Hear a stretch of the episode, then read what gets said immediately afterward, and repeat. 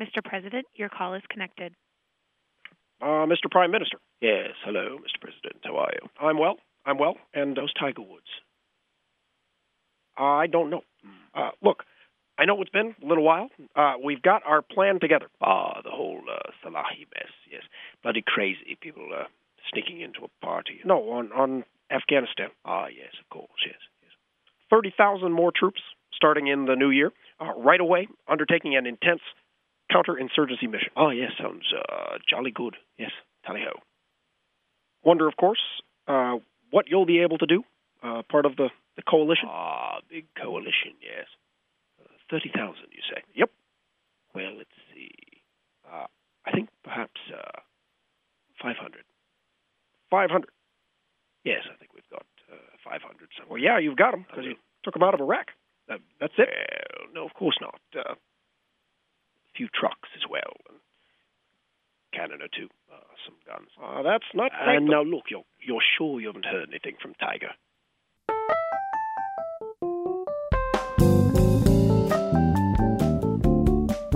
Hey, I'm Jeff Horwich. This is In the Loop. The long awaited Afghanistan strategy is out. A blockbuster moment for which we have all been kept on pins and needles. I don't need to tell you about it. You hear the news. Uh, you did your civic duty, right? And watched that really boring speech from West Point. Uh, and that was, I think you'll agree, a very boring speech. Um, I was momentarily distracted by this interesting little slip of the tongue uh, where he was talking about Iraq. Today, after extraordinary costs, we are bringing the Iraq war to an irresponsible end. Um, bringing it to a what? To an irresponsible end. Ah, well, as long as it's coming to some kind of an end, right? Uh, beyond the actual Afghanistan policy, which we're going to talk about uh, in a minute, I was struck by the fact that the grand NATO coalition on Afghanistan seems a lot less grand and, and a lot less coalition y than it used to. Great Britain is sending 500 more troops. 500, whoop de doo. That's as good as it gets. Um, here it's like the obligation to Afghanistan and the U.S. supersedes domestic politics, uh, at least to some extent. Clearly not so in the rest of the world. But don't worry, everybody.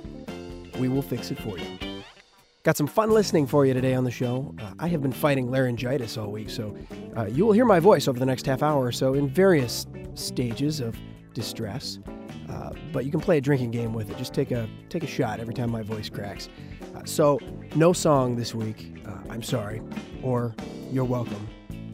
Know some people treasure the songs more than others. What we do have is a cool set of interviews and some stuff you've been hearing a lot about. Some stuff you haven't. Sanden's coming by. I'm going to catch up with another of my Facebook friends. But first, here a little bit of time on Afghanistan, just a bit.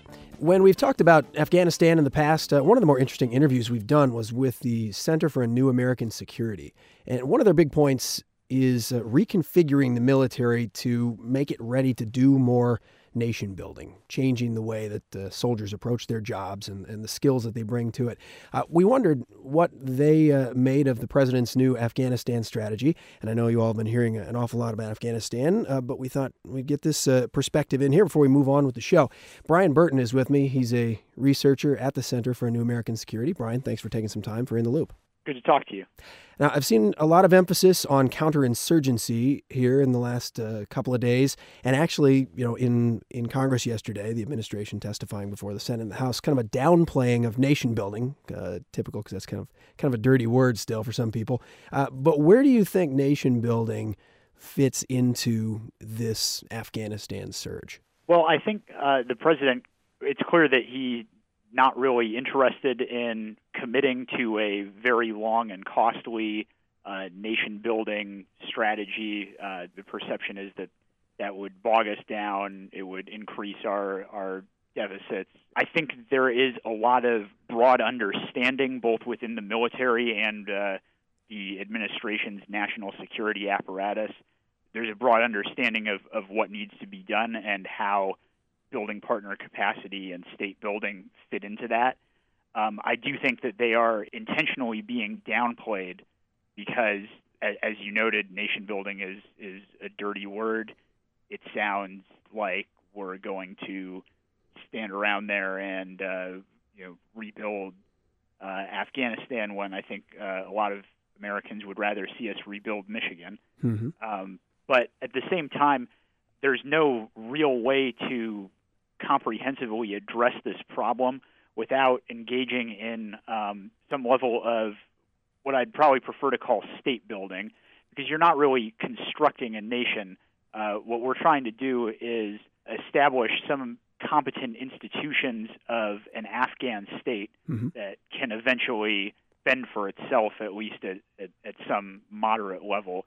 How does the uh, the tentative date that's been set for a drawdown? It's been something people have been talking about an awful lot. Uh, how does that fit into an effective state building strategy? Well, I'm sort of mixed on this point. On the one hand, in, in the pro column, um, it does drive home to our Afghan counterparts that our commitment there is limited, and if they want to ensure that they're going to remain in power when inevitably uh, the United States leaves, they need to clean up their act and cooperate. At least that, that's what it's intended to do. On the other hand, it can encourage hedging by the Afghans and also by the Pakistanis.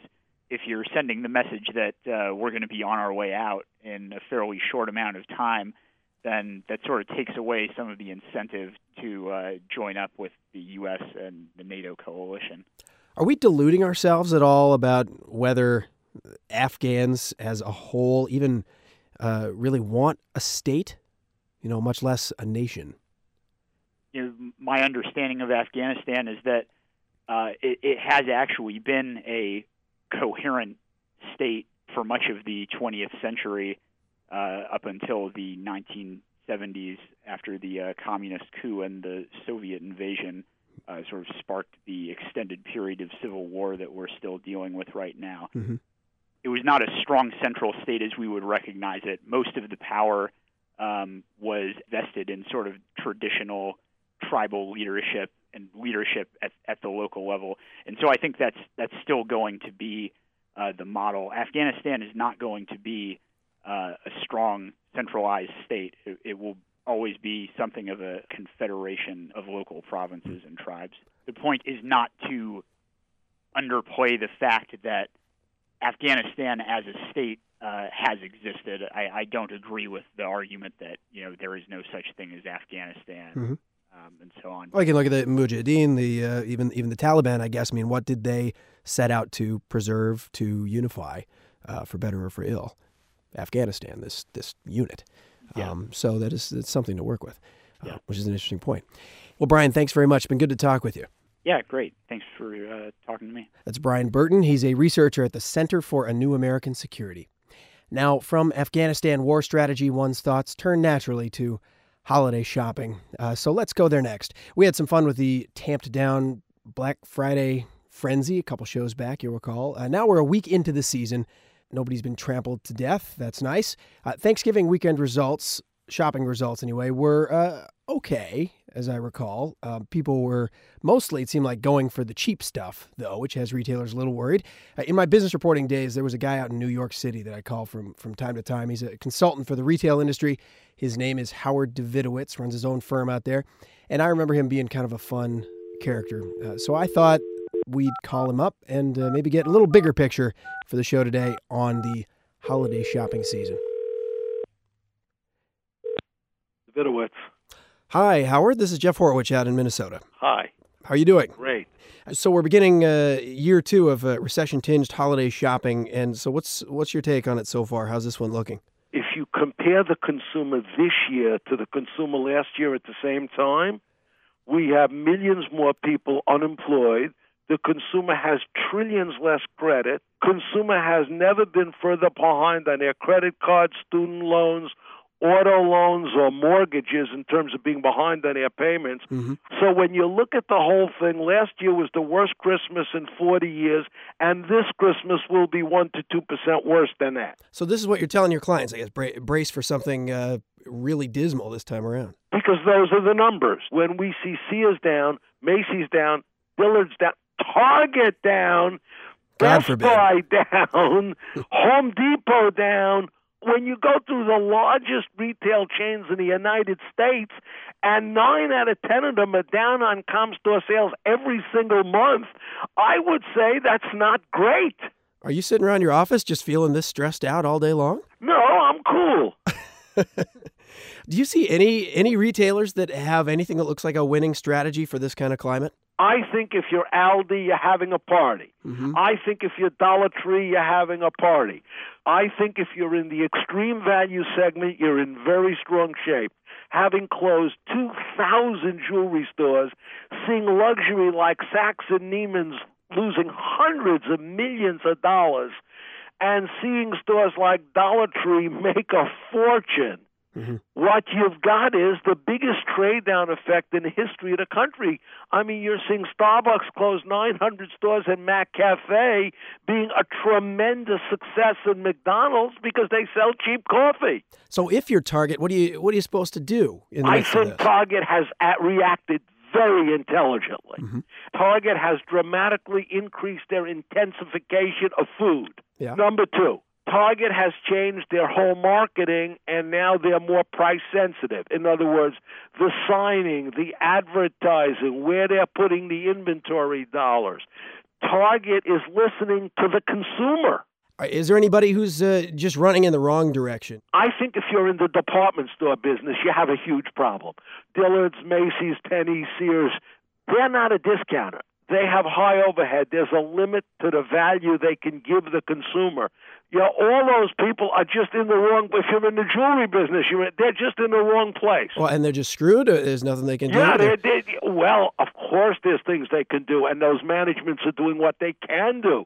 I mean, they're closing bad stores, they're slashing expenses, they're slashing inventory, putting it more in line with sales. They're doing lots of things. Now you're a retail analyst uh, and consultant, and, and shopping is your is your world. You, you you think we've done too much shopping? Well, don't you want us to go out and, and do some? Uh, No, I want Americans to save. For 10 years, Americans spent 6% more than they've made. That was a huge problem. We're now saving as a country at the rate of 4%. I think that's prudent and smart, even though it comes out of the retailer's pocket. We're in a trade down world. Living standards in this country will never be the same. We've gone totally insane with debt and spending.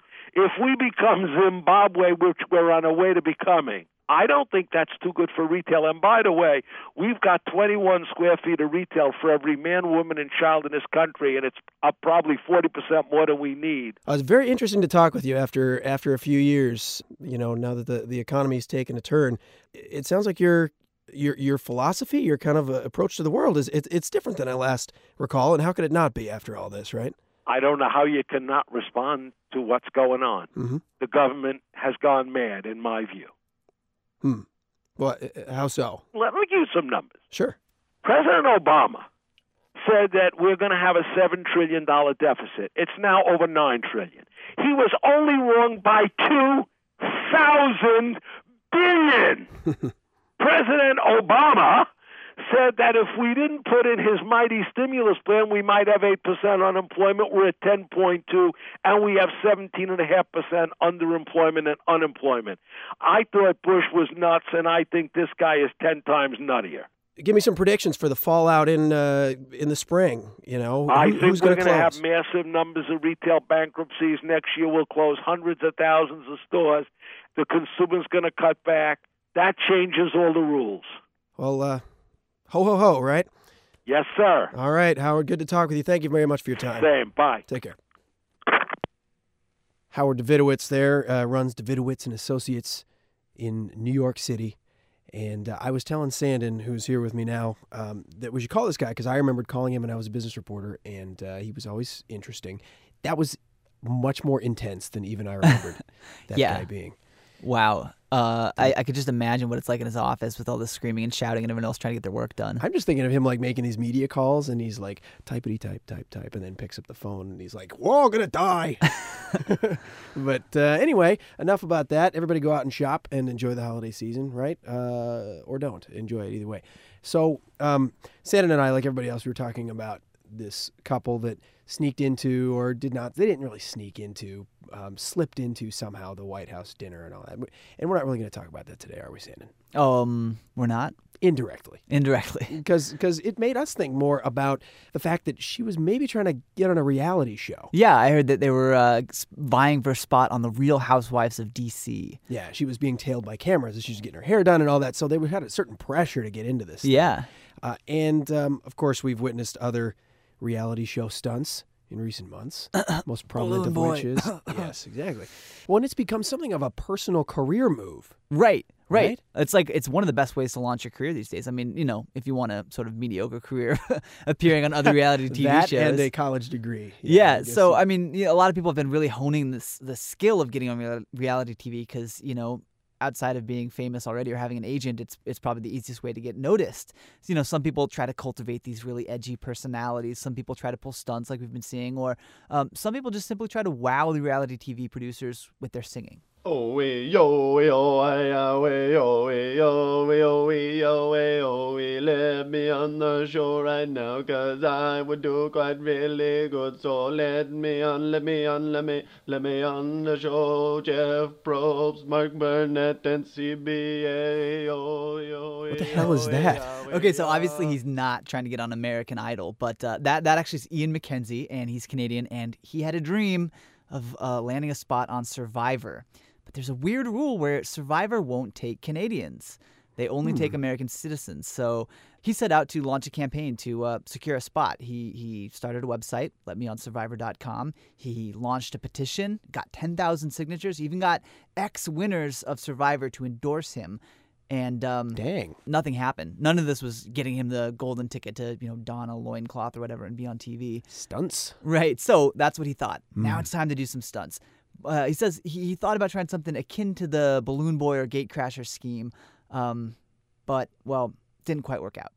There was a speaking annex going in Vancouver, and one of the speakers was Mark Burnett, who he created at least the American version of Survivor. Yeah.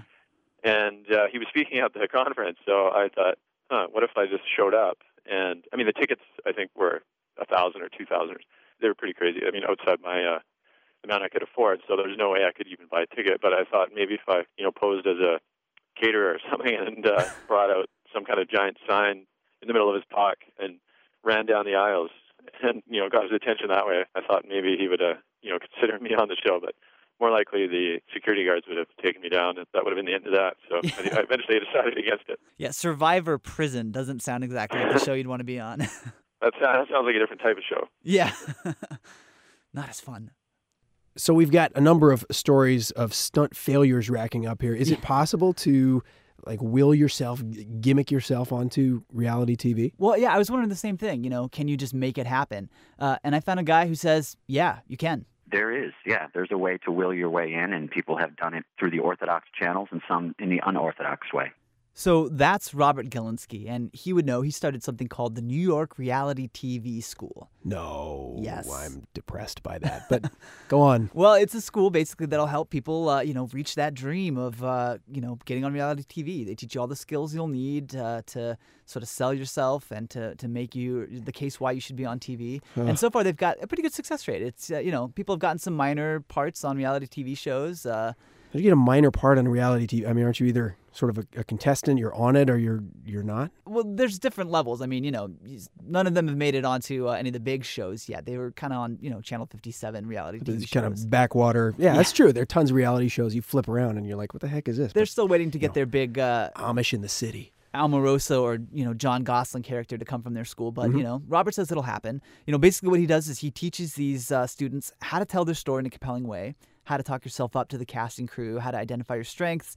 And then they do exercises too, where you're like, you'll get insulted by everyone in the class just to sort of build up your uh, emotional fortitude. And uh, sometimes they even take it to the streets. One quick example is uh, you'll go out there with a backpack, and inside that backpack will be a pound of Swiss cheese. And the goal is to uh, walk up to complete strangers and get them to open their backpack and share with you what's in their backpack, and you share with them. So there's a lot of levels to that challenge to go out there and you know make an introduction to a complete stranger how can you put yourself and them at ease once you've got them engaged Can you get them to open up something literally about themselves to be a little personal and disclose? Right. You know, And then to get them to eat cheese from a stranger's backpack is gonna yeah, be. that's when you're, you know, that's the gold standard right there. If you can charm a stranger to eat cheese out of your backpack, you're probably gonna be able to charm a camera as well. Right. Well, that'd be great for a new uh, reality show that I've been thinking about uh, called Eat My Cheese. what about the stunts, though? Well, yeah, Robert uh, had a lot to say about that, and and basically he says, you know, it's a good way to capture the attention, not a good strategy if you want to get a TV show. The one thing at the New York Reality TV School.com is we do not talk about faking anything. So all the things that have been happening with Balloon Boy and the Gate Crashers, we don't condone any of that stuff. We like stepping outside the box. We do believe in being unorthodox in particular ways, but when it comes to not telling the truth, it doesn't work because what happens is producers can smell that, audiences can smell that, and they'll know who's going to fulfill the goal and have a wonderful story to tell on the show and, and great, honest interactions, and who's not. All right, some free advice for everybody out there. Uh, and a free website plug for that guy. So slip that in there. Uh, one tried and true strategy uh, have a lot of babies. Yeah, uh, if you like, what is it? The Octomom might be getting her own show. That's so. what I'd heard. It's, she's setting the bar high though, and it's gonna be eight or up if you're gonna want to get your own show. Mm. So if you, uh, Sanden, uh, were to be on a reality show, what, what one would you want to be on? Any one of those Japanese reality TV shows where they're like having me like you know do handstands in Jello, mm-hmm. Or like jump off some giant tower into like a thing of foam balls. Well, well, there was one of those on, on ABC, right? It was I survived a Japanese game show. I'm on it. I yeah, totally I actually recorded that for a while and watched it. Um, yeah, for me, I don't know. I've always thought it, very intimidating, but uh, The Apprentice would be just intense. I could see it. Very cool. But but maybe not the regular Apprentice, but like the Celebrity Apprentice. So I'm really having to just compete against like Clint Black and uh, Melissa Rivers. That's considering that you're a celebrity, I guess. You're taking a big leap there, Jeff. the, the lowest level of celebrity. No, I don't think that would ever happen. But a guy can dream. All right, Sanden, thanks very much for um, scoping that out for us. No problem, Jeff. We're going to try to have the Salahis on the show next week. Get working on a song.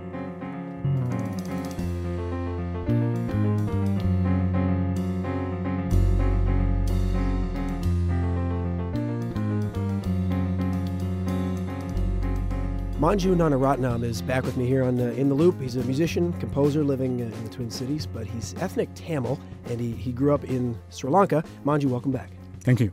And here's a quick recap for people. So last spring, uh, the war in Sri Lanka, which was going on for decades, right, finally ended. And it's still done, more or less, right? Yes. Okay. Uh, so that's what you came in to talk to us. Uh, the government finally put down the Tamil Tiger Rebellion, uh, gained control of the whole island.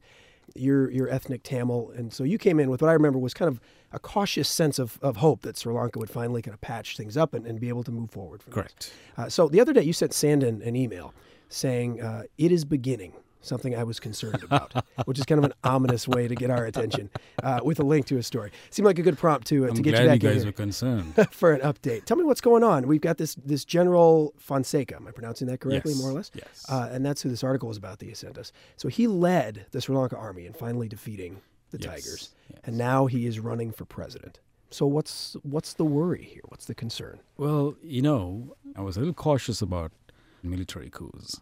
I mean, it was ready for a military coup because the military was all powerful. The war may have ended, but the underlying problems may not be Uh-huh. fixed.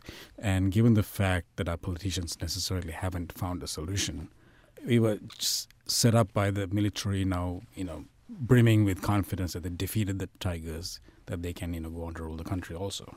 So this was a situation that I was you thought at the time was sort of primed Yeah. for a military coup. Is this a military coup that we're looking at with Well, General Fonseka? supposedly sometime in October or November, the president of Sri Lanka told India to have its military ready because he's fearing a coup. Hmm. Soon after the war ended, uh, he had immediately promoted the general to director of all, you know, military. And after he took the post, he found out that it was purely ceremonial, that he had really no power. So he resigned, and he was quite bitter about it. The letter says, you know, I'm, I thought I would have commanding powers, but nothing. And he thought now that uh, he's the candidate and he's a hero of, of the Sri Lankan people, that he, he, he should be, you know, running against the president who he worked for and under. Hmm. Well, how popular is he? He's supposedly the most viable candidate to battle uh, the current president. because they say there's no one else, simply because they are affiliated with winning the war. Both of them are. Mhm. So now they're running against each other. So any candidate who comes out from the outside really have nothing to stand on historically because they didn't participate in defeating the, the rebels. Sure.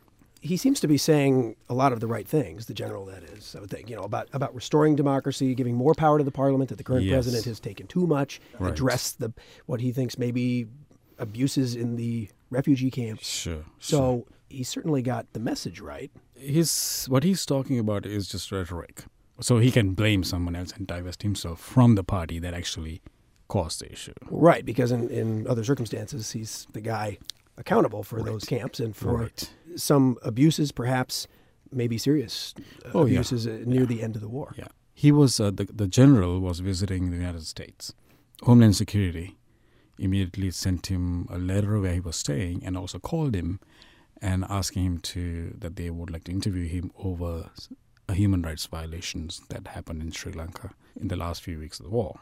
Rumor has it that the rebel leadership actually surrendered, but all of them were wiped out. So interestingly, as soon as that happened, Sri Lanka called him back immediately, so he didn't have to face the interview or the by Homeland Security. There, I think there was one glitch while he was still the general and before the war ended. He had actually come out and claimed publicly that uh, Sri Lanka is for the Sinhalese. So he is known as an ultra nationalist. Outside of politics, do you um, get a vibe from uh, from back in Sri Lanka that uh, Tamils and Sinhalese are friendly? Are they viewing it as a single country? The the odd thing is, I don't think a lot of people ever thought of it as a country that didn't belong to either group. I mean, I find it embarrassing trying to explain to my friends. So how long have you guys lived together? Uh, Two thousand years, Mhm. and so it gets a little. And what's the difference, and why do you hate, Right. hate each other so much? Right. Yeah, it's a little misty after all this. Yeah, yeah. And uh, I mean, and there's all this rhetoric about well, the Tamils go back to India. I mean, I'm like, well, if the Tamils go back to India, that means so many countries, like the Americans, all of them from the Europe, have to go back to Europe because they only got here 400, 500 years ago. Mhm. We got there 2,000 years ago, and if we have to go back to India, you know, well, Fair's fair. so it's going to be a long haul. But they're all, they're all trying. But you know, politics is politics, and I feel that we have a better chance with the current president than with the general, simply because the current president is is a politician. The general is a military man. And when is the election again? Uh, January twenty sixth. Very soon. Well, Manju, I'm very glad you've been able to come back in and, and Thank bring you. us uh, up to speed here a bit, and we'll continue to talk with you as things you. uh, develop there. It's good to be back. Thanks, guys. Manju Nanaratnam. Of course, we were talking politics and international affairs here, but if you want to learn more about him and about his music, you can check him out at manjunan.com, M A N J U N A N.com. Now, I promised uh, no new music on the show today, and I'm going to stick with that, of course. But fortunately for this uh, last segment of the episode, uh, I do have a nice little stinger already in the can. My Facebook friends, friends. Love that plate verb on there, huh? Now, I haven't done one of these in a few months where I set out to get to know better uh, somebody who I really just know through Facebook, somebody who's friended me on Facebook, but who I haven't really met in person, and also to uh, let you all in the, in the Loop community just just get to know a little better uh, another one of your own. So I'm cheating a little bit today because uh, Jessica Suntime I actually have met in person one time. She came down to the cities to see uh, the Smarts and me play one night, which was uh, very cool of her, and it was very nice to meet her. And I thought, you know what? Um, why don't I get to know her a little bit better with uh, one of our Facebook friend uh, Loop listener interview things? So this is very laid back, informal. Just going to give her a call, and we'll talk about whatever, and uh, then we'll close out the show. Hello, Sunheims. Hey, it's Jeff. Hey, how's it going? Good. How are you doing today? I'm pretty good. Yeah, well, thanks very much for taking some time to talk with me. Sure. First of all, I should just say that you know you over the past uh, bunch of months you've contributed so much on our Facebook page, and you give us so many ideas and stuff that uh, I'm sorry it's taken so long. I should have talked to you on the show long ago, but I'm glad I finally have a chance to do it. Well, thanks. It's fun. Thank you for being our super fan in like like the best possible and totally like not at all creepy kind of a way. I love it. Oh, good. yeah, I definitely don't want to go creepy. If I ever get that way, like, send me a post or something. well, you're doing well so far. Uh, I thought I'd ask you about this. You know, I, I've been seeing this. I don't know if you've seen it on the internet. This sort of stupid moving ad. It's like a woman walking, and repeats over and over, and it says, um, Obama's telling moms to go back to school. Get your money now. I don't know if you've seen that, but but I Sure. I, I kind of look at that and I go, whatever. It's like one of those mortgage ads. You just ignore it. But I gather that you are sort of the living example right now. Maybe that that ad is is not total garbage. Yeah, actually, it's funny because I kept seeing those things on Facebook, but it's always a really cute picture of a baby. On Facebook too, yeah. Obama asks moms to go back to school, and Mhm. I kind of just sort of thought it was a scam. You know, a lot of those ads connect you with a site that will try to hook you up with an online school, so they are kind of, you know, Mhm. commercials. But I was listening to the news on NPR, and they mentioned that there had been increased funding, and so um, I had tried to go back to school a few years ago, and it was hard at that time to even get a student loan, actually. So I checked into it, and um, I was able to get a Pell Grant and a child care grant. So yeah, I went back to school. Are you going back for for your undergraduate or what, what are you studying? Yes, I actually don't have a degree yet. I'm a freshman again, and I'm And you're how old are you? If I'm, if I'm I'm 31. okay, and you have uh, you have four kids. I do, yeah. Okay, so Yep. um, good for you. What what classes are you taking now that you're you know the the thirty year old freshman? Um, I took uh, the American History 20th Century, which is fascinating because I grew up in the Deep South, and so I had the uh, Revolutionary War and the Civil War the entire time through, Mm-hmm. through school. I never got to the 20th century. Didn't know about Hitler. You know, well, I mean, I knew about him, but um, They sort of get then- bogged down in the in the Civil War teaching uh, if you grew up in Yes. Georgia, where you did, yeah, I think, right? Yeah. Well, actually, Virginia, Tennessee. Virginia, I was born in Georgia, but didn't spend much time there. Uh-huh. And um, American art history, Mhm. which is my favorite, probably. And then I'm also taking um, ethics. Ethics. Yeah. Just ethics in general, or what uh, specifically? What? Intro to ethics. So it's it's like the baby step one, Mhm. and it is really hard. Do you find uh, the current uh, the current news uh, headlines and stuff? Because I know you listen to NPR all the time, and, and you listen to us and stuff. Do you find that uh, creeping into your classes a lot? Oh, definitely. Most definitely. Uh, you know, with the healthcare reform, um, it's been interesting to find out that that was something that Truman wanted to do in the 50s, and, um, you know, it was demonized during that time because it was seen as communist and socialist, and the AMA actually had a large campaign at that time to paint it that way, and, and that's why America is the only huge country without national health care. Hmm. Well, let me ask you a, a healthcare related question since we're talking about the news and you. You broke a rib the other day. I gather. What Yeah. what I know about you, I know kind of from from watching Facebook, I guess lately. But uh, how's how's that doing? Um, I think I got to sleep about 2 a.m. last night. Oh man.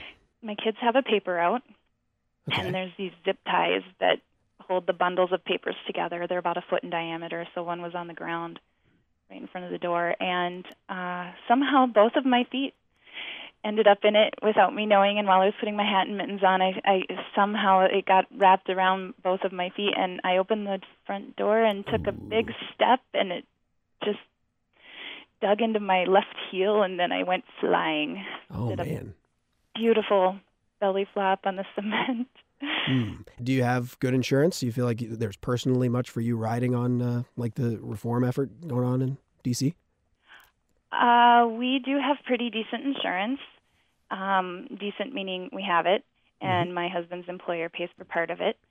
But we have a five thousand dollar deductible, and with four kids, despite Right. all of the safety nets that you can put into place, they get hurt, they get sick. You know how that goes. I so. believe it. Yep. But personally, you know, with the healthcare issue, it is kind of a huge issue for me in my life. Uh, I have a lot of close family and friends and people that I just really love in my life that suffer from mental illness and addiction has also been another thing and I just sort of see all of the repercussions that has in their life because they aren't able to afford treatment. Mm-hmm. This healthcare reform is is huge. There's so much human capital out there in our country, and and it, it'd be wonderful if you know people could afford to get the treatment that they need. Well, I'll, I'll change the subject here. Um, let's see. I've met you one time, and uh, one of the things that I remember thinking was really interesting about you, and I just just asking, making small talk, was you actually live, you and your husband uh, live in a place that you just just picked, and I don't, it's it's, I don't know of anybody that that does this that just sort of says, let's find a town we like and just move there. Yeah. And then we'll we'll find jobs and, and whatnot. I mean, you don't really have family where you are. You didn't move there because one of your employers made you move there, or you didn't move there for a job. You just picked a town you liked and you moved there. Yeah, we've learned our lesson. We the town before that we moved there for an employer, and then uh, the funding was cut. We just love it. It's we've got the river and lakes and excellent schools, parks everywhere, bike trails, a center for the arts, which is my favorite place in town. Mm-hmm. So it's pretty Community college. community college. It's right off the interstate, so all my friends from the cities can get here quickly, and I can get down there quickly. Mhm. So this is the longest time I've ever lived in a place, and um, and I we are staying here. I'm not going anywhere else. I told my husband when we moved in, this was it. We named the house, so we're really super attached. What'd you name the house? Schnurtelbach. Sh- What? Okay. Well, it's it's short for sunshine on a turtle's back, so Oh. kind of German.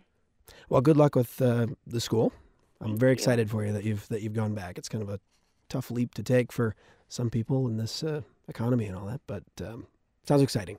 Sure. Well, it was really fun, and it was fun meeting you. And I just enjoy the show so much. It broadens my community, and I just sort of think of you as the international This American Life. You know.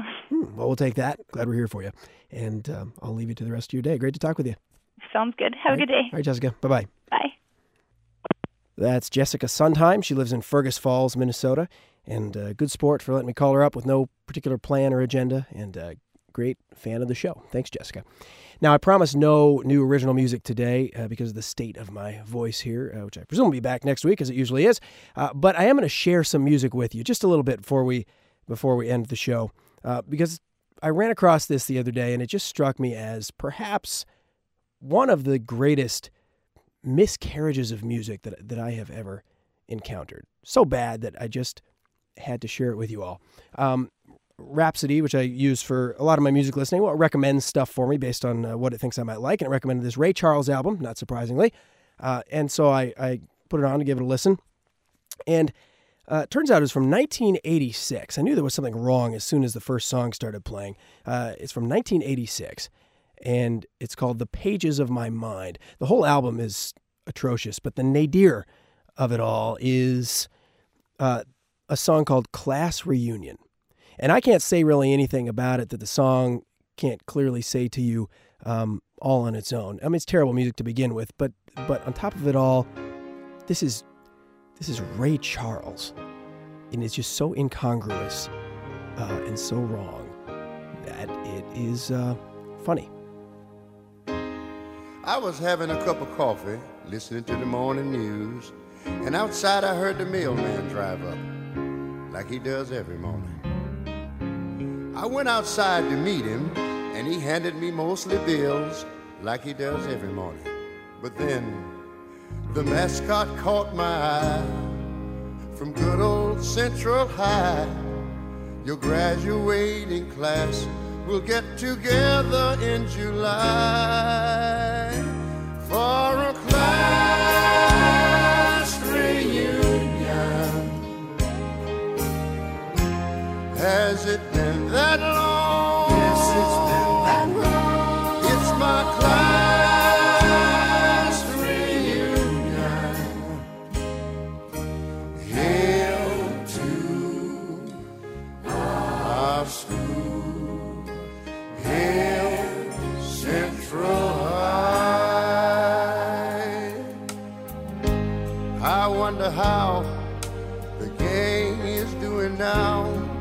Can't wait to see Yeah, he wonders how the old gang is doing now. Uh, Ray Charles is the son of a sharecropper, and he's blind.